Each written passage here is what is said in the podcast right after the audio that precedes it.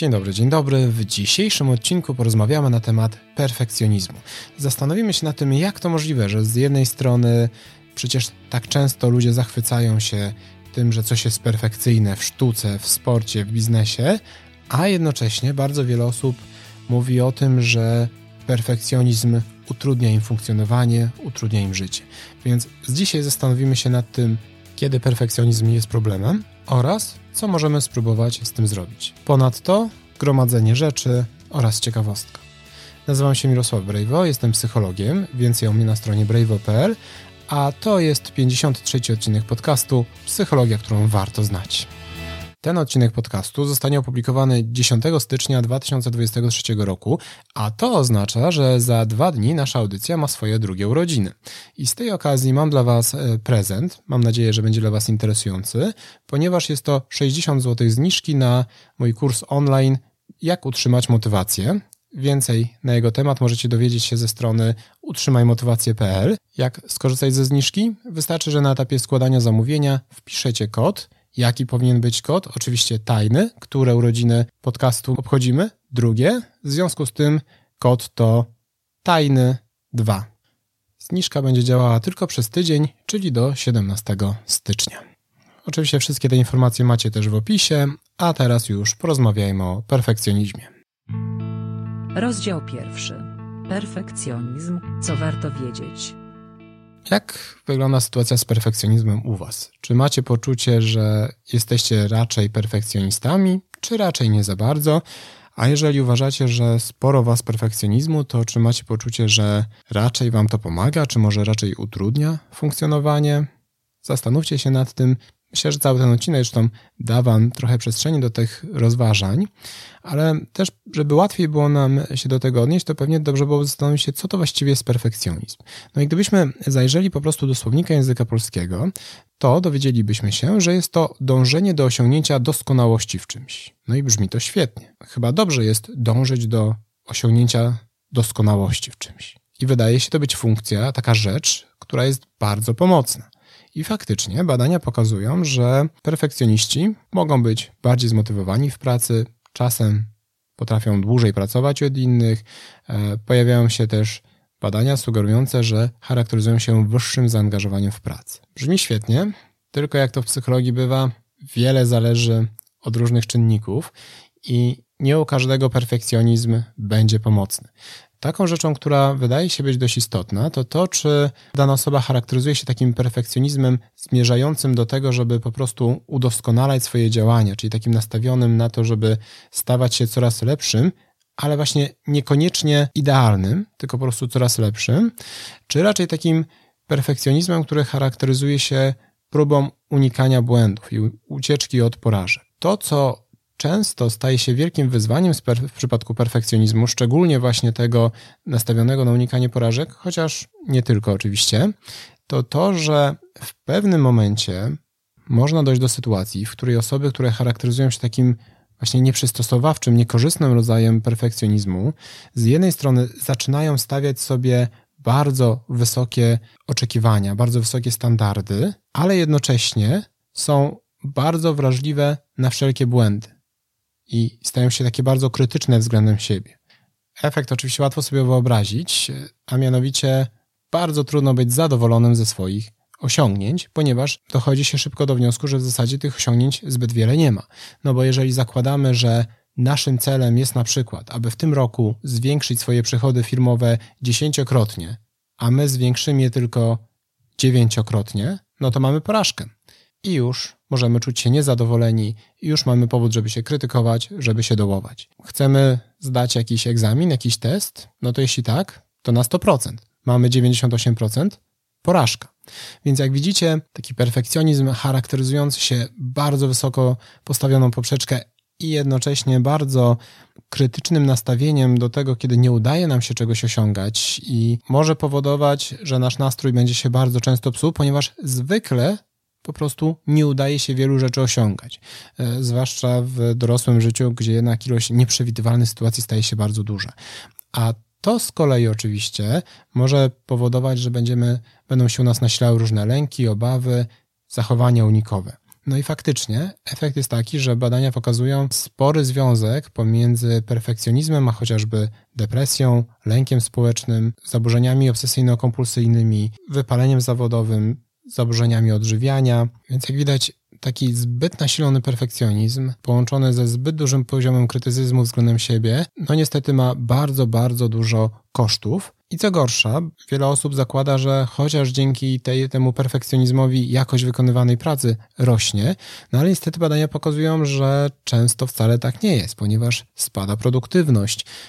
Co więcej, jakość tej pracy też nie zawsze rośnie, gdyż e, efektem perfekcjonizmu niestety jest często unikanie różnych zachowań, a co za tym idzie, może się zdarzyć, że albo nie dotrzymuje się terminów, albo nawet po prostu nie wykonuje się określonej pracy. A w jakich obszarach perfekcjonizm najczęściej jest widoczny? Tak naprawdę może być oczywiście w każdym, ale tam, gdzie najczęściej jest to widać, to przede wszystkim obszar zawodowy i edukacyjny, czyli e, chęć osiągania różnych sukcesów w pracy, ale jasności tu nie chodzi tylko o jakieś wielkie ambicje. Czasem ten perfekcjonizm może się przejawiać tym, że jak mamy wysłać maila, to musi być perfekcyjnie napisany mail, w którym nie ma ani jednego błędu, wszystko jest doskonale rozpisane. No i może to powodować oczywiście, że taki mail również będzie wysłany bardzo, bardzo długo. Inne charakterystyczne obszary, w których widać perfekcjonizm, to strefa porządku. To znaczy, u wielu osób perfekcjonizm przejawia się w dążeniu do tego, żeby był idealny porządek, taki fizyczny, powiedzmy, ale nie tylko, ponieważ czasem charakteryzuje się on taką nadmierną potrzebą organizacji i planowania. Warto w tym wszystkim zwrócić jeszcze uwagę, że można rozróżnić tak naprawdę kilka rodzajów perfekcjonizmu. To znaczy, w ogóle przeglądając oczywiście literaturę znajdziemy mnóstwo różnych definicji i różnych podziałów, ale chciałbym zwrócić Waszą uwagę na teorię Hewita i Fleta, bo oni zwracają uwagę, że możemy mówić o trzech rodzajach perfekcjonizmu. I to jest o tyle ważne, że większość badań, które się robi, czy przynajmniej bardzo dużą część badań, które się robi na temat perfekcjonizmu, one wykorzystują kwestionariusze właśnie bazujące na tym trzyelementowym modelu. I tak mamy perfekcjonizm zorientowany na siebie. Czyli tutaj chodzi właśnie o to, że taka osoba ma bardzo wysokie standardy względem samego siebie, bardzo wysokie oczekiwania odnośnie tego, jak powinna funkcjonować. Drugi rodzaj to perfekcjonizm zorientowany na inne osoby. Czyli taka osoba charakteryzuje się tym, że ma bardzo duże wymagania względem innych osób. I oczywiście może być tak, że mamy jednocześnie perfekcjonizm zorientowany na siebie i na innych, ale niekoniecznie, tak? Bo możemy mieć nieco niższy poziom perfekcjonizmu zorientowanego na siebie, ale jednocześnie bardzo wysoki poziom perfekcjonizmu zorientowanego na inne osoby, co będzie się charakteryzowało właśnie tym, że będziemy od nich oczekiwali, że wszystko, co robią, musi być perfekcyjne, nie mogą się nigdy spóźniać i tak dalej. Jak pewnie łatwo możecie sobie wyobrazić, tego rodzaju perfekcjonizm może powodować e, sporo trudności w relacjach społecznych, ponieważ często wiąże się z dość silnym narzucaniem swojej woli, taką nadmierną potrzebą kontroli. A trzeci rodzaj perfekcjonizmu to jest perfekcjonizm zorientowany społecznie, i to jest takie przekonanie charakteryzujące się tym, że mamy poczucie, że inne osoby mają względem nas bardzo wysokie oczekiwania, których w zasadzie nie jesteśmy w stanie spełnić, ale mamy poczucie, że musimy albo przynajmniej powinniśmy. I w tym miejscu mam dla Was ciekawostkę. Ciekawostka. W roku 2017 opublikowano badanie, w którym przeanalizowano poziom perfekcjonizmu studentów w latach 1989-2016. I okazało się, że na przestrzeni tych 27 lat nastąpił istotny wzrost poziomu perfekcjonizmu. I tak, jeżeli chodzi o perfekcjonizm zorientowany na siebie, to nastąpił 10% wzrost. Odnośnie perfekcjonizmu zorientowanego na inne osoby, wzrost wynosił 16%, a poziom perfekcjonizmu społecznego wzrósł aż o 33%. Wow, ale ciekawostka. A skąd się bierze perfekcjonizm? Możliwości jest oczywiście kilka. E, wydaje się, że, i tak sugerują najnowsze badania, że dość silny jest tutaj aspekt uwarunkowania genetycznego. Natomiast oczywiście proces uczenia się również robi swoje. I tutaj z jednej strony mamy sytuację, kiedy szczególnie w młodszym wieku jesteśmy bardzo mocno, no właśnie, uczeni tego perfekcjonizmu poprzez z jednej strony bardzo wysokie stawianie oczekiwań, e, powiązane na przykład z karaniem wszystkiego, co nie jest doskonałe. Czyli dostałeś piątkę z plusem zamiast szóstki, dlaczego tak słabo, albo kto dostał szóstkę. To wszystko może powodować nasilanie perfekcjonizmu. Oczywiście czasem może się to wiązać albo z karami, albo z nagradzaniem, ale tylko tych perfekcyjnych wyników. Oczywiście e, kary i nagrody to nie wszystko, no bo często perfekcjonizm może wynikać po prostu z tego, że obserwujemy w swoim otoczeniu osoby, które perfekcyjnie starają się funkcjonować i, i robić wszystko idealnie, co również będzie miało na nas wpływ, tak samo jak różnego rodzaju informacje, chociażby związane z wiadomościami czy z mediami społecznościowymi, które jak wiadomo dość mocno potrafią nasilać takie oczekiwanie perfekcjonizmu, no bo taki świat tam często jest pokazywany, nie? gdzie wszystko jest idealne, gdzie każdy sobie bardzo dobrze radzi, z jakiegoś powodu ludzie są w stanie poświęcać czas na 40 rodzajów hobby, rozwijać się genialnie w pracy i jeszcze do tego są wypoczęci, magia, no ale to wszystko może powodować, że ten poziom perfekcjonizmu będzie się jeszcze nasilał. No ale jak to wszystko będzie wpływało na konkretne zachowanie, na nasze myśli? O tym rozmawiamy w rozdziale drugim. Rozdział drugi. Jak perfekcjonizm wpływa na zachowanie. Odnośnie zachowań i myśli, no to jak pewnie możecie sobie wyobrazić, tym, co jest takie bardzo charakterystyczne dla osób, u których ten perfekcjonizm taki powiedzmy szkodliwy jest bardzo mocno nasilony, to jest podejście zero-jedynkowe, takie albo wszystko, albo nic. Czyli jeżeli, e, nawet trzymając się tego przykładu szkolnego, jeżeli nie mam 100% z egzaminu, to znaczy, że mi się nie udało i poniosłem porażkę. Jeżeli nie zanotowałem tak dziesięciokrotnego wzrostu przychodów w firmie, to znaczy, że poniosłem porażkę. Może się też tak zdarzyć, że jeżeli staramy się unikać porażek, to jesteśmy też na to bardziej wyczuleni. I w związku z tym rzeczą dość charakterystyczną też dla wielu osób, u których ten perfekcjonizm jest bardzo mocno nasilony i nieprzystosowawczy, jest to, że starają się wyszukiwać wśród różnych informacji raczej te informacje, które będą potwierdzały, że coś im się nie udało. Czyli wyobraźmy sobie taką sytuację, że mamy jakąś w pracy ocenę roczną i podczas tej oceny rocznej przełożony mówi nam o 50 rzeczach, które zrobiliśmy świetnie, o wszystkich naszych mocnych stronach, jednocześnie zwraca uwagę na jakiś jeden detal, który być może warto byłoby poprawić, ale niezbyt ważny. No i tutaj jest duża szansa, że osoba, której ten perfekcjonizm jest bardzo nasilony, skupi się przede wszystkim na tym. I to, że zwróci na to uwagę, żeby się rozwinąć, żeby to poprawić, to oczywiście nie będzie wielki problem, bo to jest, to jest ta dobra część perfekcjonizmu. Problem pojawi się wtedy, kiedy taka osoba zacznie to analizować na tysiąc sposobów i zacznie się tym zamartwiać i wyolbrzymiać, że no tak, ta jedna wada to pokazuje, że szef zdecydowanie nie jest ze mnie zadowolony i z pewnością chce mnie zwolnić i tylko podaje mi na przykład te dobre rzeczy po to, żeby tak trochę złagodzić złe wiadomości, które na pewno wkrótce mnie czekają. Więc tu jak widzicie, z jednej strony pojawia się takie właśnie filtrowanie i przeszukiwanie wiadomości w poszukiwaniu tego, co jest takie negatywne czy zagrażające, ale dość płynnie tu przechodzimy też do takich prób czytania w myślach, czyli właśnie obserwowania co inni ludzie mogą powiedzieć, co inni ludzie mogą myśleć. No i jak potraficie już sobie pewnie wyobrazić, e, zwykle nie pojawiają się tutaj myśli, mm, ten człowiek to na pewno myśli, że jestem najlepszym pracownikiem, jakiego kiedykolwiek miał i marzę o tym, żebym został tutaj jak najdłużej. I to wszystko też oczywiście potrafi prowadzić do takiej nadmiernej potrzeby kontroli. Ja tutaj wymieniam wam w ogóle wiele rzeczy, ale też jeżeli macie poczucie, że ten perfekcjonizm to jest coś, co was powiedzmy dotyka, to też starajcie się zauważać, które z tych punktów was dotyczą. Bo to nie jest tak, że wszystkie muszą was dotyczyć, ale możliwe, że kilka owszem, no i wtedy to będzie bardzo cenna baza do tego, żeby coś z tym zrobić.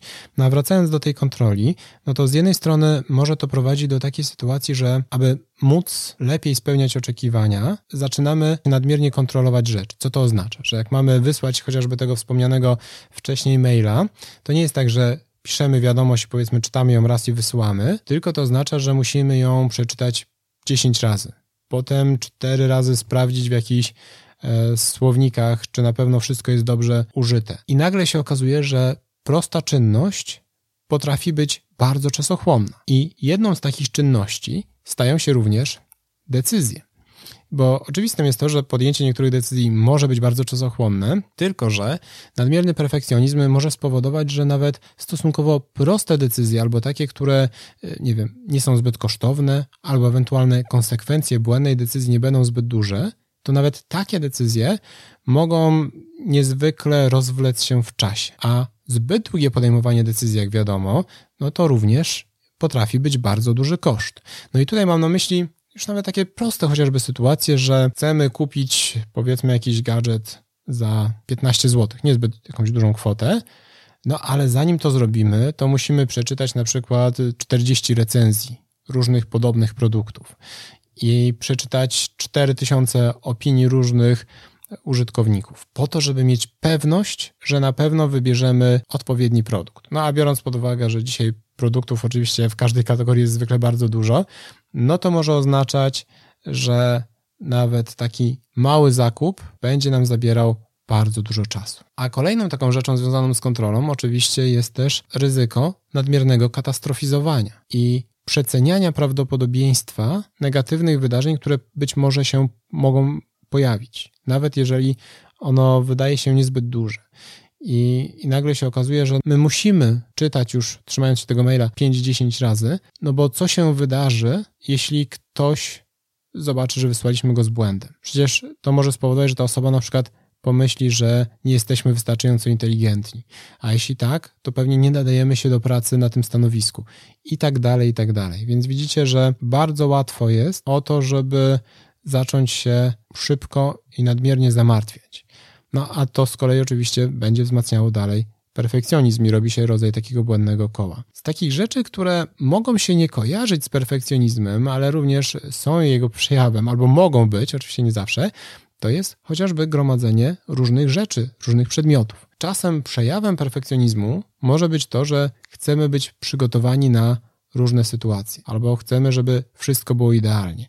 No a to może oznaczać, że no właśnie musimy mieć na przykład, nie wiem, zapas iluś tam rodzajów jedzenia na wszelki wypadek. Musimy mieć 40 długopisów na wypadek, gdyby 39 się wypisało. Gromadzenie rzeczy na wszelki wypadek. Ja wiem, że to jest oczywiście częste zjawisko, no bo a nuż się coś przyda, ale czasem może to być również sygnał dość mocno nasilonego perfekcjonizmu. Co jeszcze? Dwie rzeczy, które też są godne wzmianki, no to z jednej strony to, że chcemy mieć duży poziom kontroli i to, że chcemy, żeby wszystko było idealnie, no to oczywiście może spowodować, że trudno nam będzie o jakiś wysoki poziom takiej elastyczności w podejmowanych działaniach, w podejmowanych decyzjach, no bo jednak to wszystko wymaga czasu, wymaga przeanalizowania i upewnienia się, że jesteśmy w stanie podjąć perfekcyjne działanie. No i kolejna rzecz z tej kategorii kontrolowania, e, na którą chciałbym zwrócić Waszą uwagę, bo to jest też takie znamienne, to jest nadmiar planowania i ogólnie tworzenia różnych e, list zadań. Pomysł jest oczywiście świetny, do którego sam zachęcam, tak, żeby mieć plan dnia, żeby mieć listę zadań. Natomiast w momencie, kiedy e, dochodzimy do sytuacji, gdy poświęcamy, nie wiem, godzinę na zaplanowanie dnia, to prawdopodobnie ta granica normy została trochę przekroczona, więc warto to też zaobserwować, jak dużo czasu poświęcamy na planowanie. Przy czym, rzecz jasna, to znów zależy, tak? Bo oczywiście czasem mogą być e, jakieś bardzo ważne dni, gdzie dzieje się wiele rzeczy i gdzie po prostu na zaplanowanie jednego dnia, chociażby, nie wiem, przykład zaplanowania jakiejś konferencji, czy chociażby wesela, no, czasem może być tak, że zaplanowanie jednego dnia nie zajmie nam godziny, tylko zajmie nam miesiąc. No i to jest w porządku, czy może być w porządku, jeżeli tego wymaga sytuacja. Natomiast jeżeli w takich codziennych sytuacjach to planowanie zajmuje nam e, nieproporcjonalnie dużo czasu do tego, jakie korzyści przynosi, no to już powinna nam się zapalić taka mała czerwona lampka. E, no ale tutaj mówiliśmy o tym nadmierze kontroli względem siebie. Natomiast, tak jak wspominałem, czasem perfekcjonizm charakteryzuje się też dużą potrzebą kontroli względem innych osób. No i tu też pojawia się oczywiście trochę wyzwań, no bo z jednej strony no właśnie, pojawiają się te bardzo wysoko postawione standardy i oczekiwania co do tego, jak inni ludzie powinni funkcjonować. Niestety nie zawsze idzie to w parze z uszanowaniem tego, czy ktoś chce spełniać te standardy, ale są też jeszcze inne konsekwencje. Jedną z nich jest chociażby to, że ludziom z nasilonym, nieprzystosowawczym perfekcjonizmem może być trudno ufać innym ludziom. Znaczy ufać, że są w stanie zrobić pewne rzeczy wystarczająco dobrze. No, a to z kolei może powodować e, problem z tym, żeby delegować różne zadania, i to nie tylko zawodowe, ale też osobiste, tworzyć taką potrzebę, żeby wszystko zrobić samemu, co jak wiadomo również no, w wielu sytuacjach e, dość skutecznie utrudnia bycie efektywnym. A jak już sobie połączymy te wszystkie rzeczy, to nic dziwnego, że w wielu sytuacjach taki perfekcjonizm może powodować bardzo silny lęk i bardzo silną chęć unikania tych sytuacji, gdzie trzeba będzie spełnić ten wysoki standard, ponieważ wydaje nam się to już na starcie niemożliwe. No i tutaj mamy do czynienia z tą tak zwaną prokrastynacją, czyli z odraczaniem różnych działań na później. Często bywa to nasilone przez e, błędne porównania.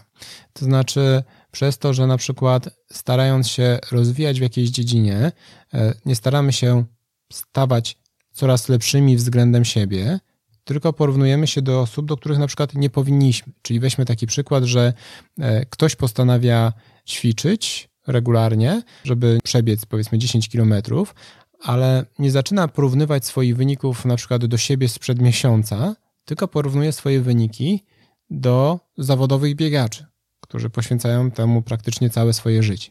Tak samo e, przedsiębiorca, który zakłada działalność e, gospodarczą, nie porównuje swoich działań albo do innych osób, które są na podobnym poziomie i mają podobne warunki, no bo wiadomo, że z różnym budżetem można zaczynać działalność chociażby, e, albo do siebie sprzed powiedzmy tygodnia czy dwóch, tylko na przykład porównuje swoją działalność do jakiejś wielkiej korporacji, która jest od 30 lat na rynku. No i takie porównanie oczywiście e, niemal na pewno spowoduje, że będziemy czuli się dużo, dużo gorzej i będziemy mieli poczucie, że nie jesteśmy w stanie osiągnąć tej perfekcji. No a to z kolei może nas prowadzić, jeśli nawet zaczniemy działanie, to może spowodować, że będziemy bardzo szybko rezygnować z różnych działań, zbyt wcześnie. Tak? No bo trudno być wytrwałym w momencie, kiedy e, już po 500 metrach tego biegu na 10 km wiemy, że nie pobijemy rekordu świata. No to po co dalej się starać? Więc to jest też duże zagrożenie, na które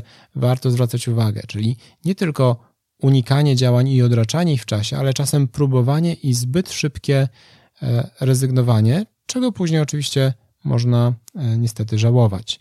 Jeszcze taki jeden aspekt też powiązany właśnie z tą produktywnością, dość charakterystyczny dla perfekcjonizmu, to, to rzecz, którą pewnie już sami zauważyliście, ale efektem perfekcjonizmu może być też bardzo wolne działanie.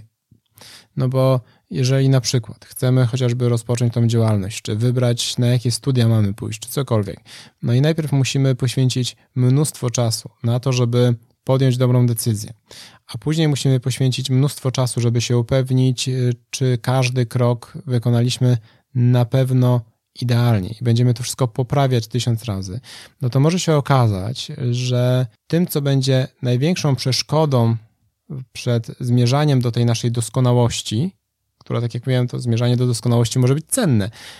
Ale w tym przypadku może się okazać, że próba bycia perfekcyjnym uniemożliwi nam zmierzanie do tej doskonałości, do tego, żeby e, stawać się tak dobrym, jak to możliwe. I żeby osiągać tyle, ile jesteśmy w stanie, znając nasze aktualne zasoby, nasze możliwości. To co zrobić z tym perfekcjonizmem?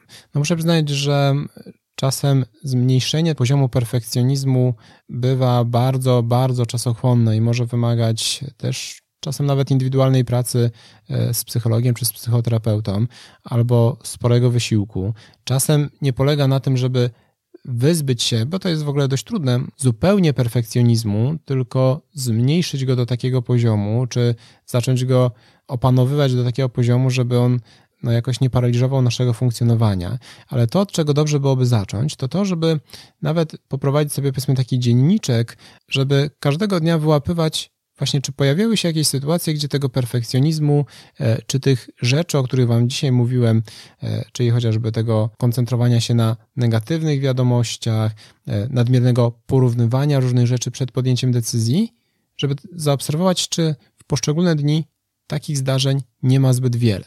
I jeżeli zaobserwujemy takie działania, takie sytuacje, to warto się zastanowić, czy, czy to było dla mnie korzystne, czy to było w jakiś sposób przystosowawcze, przydatne, czy tak naprawdę niewiele wniosło, a zabrało na przykład dużo czasu. Czasem kolejną rzeczą, nad którą warto się oczywiście zastanowić przede wszystkim, to te standardy. To znaczy, czy planując jakieś cele, czy nawet planując dzień, nie stawiamy sobie zbyt wysokich oczekiwań. I tutaj pomocne może być zastanowienie się, czy gdyby jakiś nasz przyjaciel czy kolega e, z firmy miał podobny cel, to uznalibyśmy, że przegina, czy że jest to takie racjonalne. Bo jest duża szansa, że innej osobie byśmy powiedzieli, człowieku, zacharuje się, to jest nie do zrobienia, no ale my przecież musimy trzymać wysoki poziom. Więc czasem łatwiej jest spojrzeć z boku, myśląc o tym, czy w przypadku innych osób to byłby dobry cel, czy w przypadku innych osób to byłoby zbyt dużo perfekcjonizmu, czy tak adekwatnie. No i to jest też e, niezła baza do tego, żeby no właśnie starać się bardziej urealniać cele. O tym już wspominaliśmy przy innych odcinkach podcastu, czyli bazując nie na zmierzaniu do perfekcji, tylko na przykład na tym, jak wcześniej radziliśmy sobie w podobnych sytuacjach. No i przede wszystkim może się to też charakteryzować tym, że trzeba sobie obniżyć standardy. No i czasem takim ćwiczeniem, które jest pomocne, jest wręcz świadome pozwalanie sobie na błędy, po to, żeby tak trochę zżyć się e, nawet z tym dyskomfortem, że coś jest nieidealne, tak? że co się stanie, jak się będę czuł w momencie, kiedy jednak wyślę maila, gdzie tam zabraknie jakiegoś przecinka. Więc czasem warto sobie nawet na takie błędy pozwolić. No i ta bardzo, bardzo ważna rzecz to to, żeby nie patrzeć na nasze różne osiągnięcia w taki zero-jedynkowy sposób, że albo mi się udało, albo mi się nie udało. Żeby pamiętać, że to jest kontinuum, że pomiędzy też jest bardzo dużo. I to, że nie osiągnąłem jakiegoś celu na 100%, ale osiągnąłem go na na przykład 95%, to może być również bardzo duży sukces, który należy zaobserwować, który warto docenić. Podsumowanie. Zmierzanie do doskonałości może być e, świetną cechą, jednak w momencie, kiedy przeradza się w taki nieprzystosowawczy perfekcjonizm, który charakteryzuje się bardzo wysoko postawioną poprzeczką i jednocześnie silnymi negatywnymi emocjami i myślami związanymi z tym, że nie jesteśmy w stanie go osiągnąć, to może spowodować, że osiągniemy dokładnie odwrotny efekt, to znaczy nasza efektywność spadnie, a my będziemy bardziej narażeni chociażby na zaburzenia depresyjne. W związku z tym warto jest e, chociażby wyłapywać przejawy nadmiernego perfekcjonizmu i czasem pozwalać sobie na to, żeby trochę obniżyć standardy. Czasem wręcz świadomie, żeby pozwolić sobie na pewne błędy. Więc mam nadzieję, że ten odcinek był dla Was wartościowy, że jeśli wyłapaliście różne przejawy perfekcjonizmu, o którym dzisiaj wspominałem, w swoim świecie, to że będzie to dla Was taki punkt do tego, żeby rozważyć, co można byłoby zmienić. Raz jeszcze przypominam, że z okazji drugich urodzin, jeżeli interesuje Was kurs Jak utrzymać motywację, o którym wszystkie informacje znajdziecie na stronie utrzymajmotywację.pl, to przez najbliższy tydzień możecie kupić ten kurs 60 zł taniej, wpisując na etapie finalizacji zamówienia hasło tajne 2. A tymczasem już za dwa tygodnie, czyli 24 stycznia, porozmawiamy o kilku psychologicznych ciekawostkach. Do usłyszenia.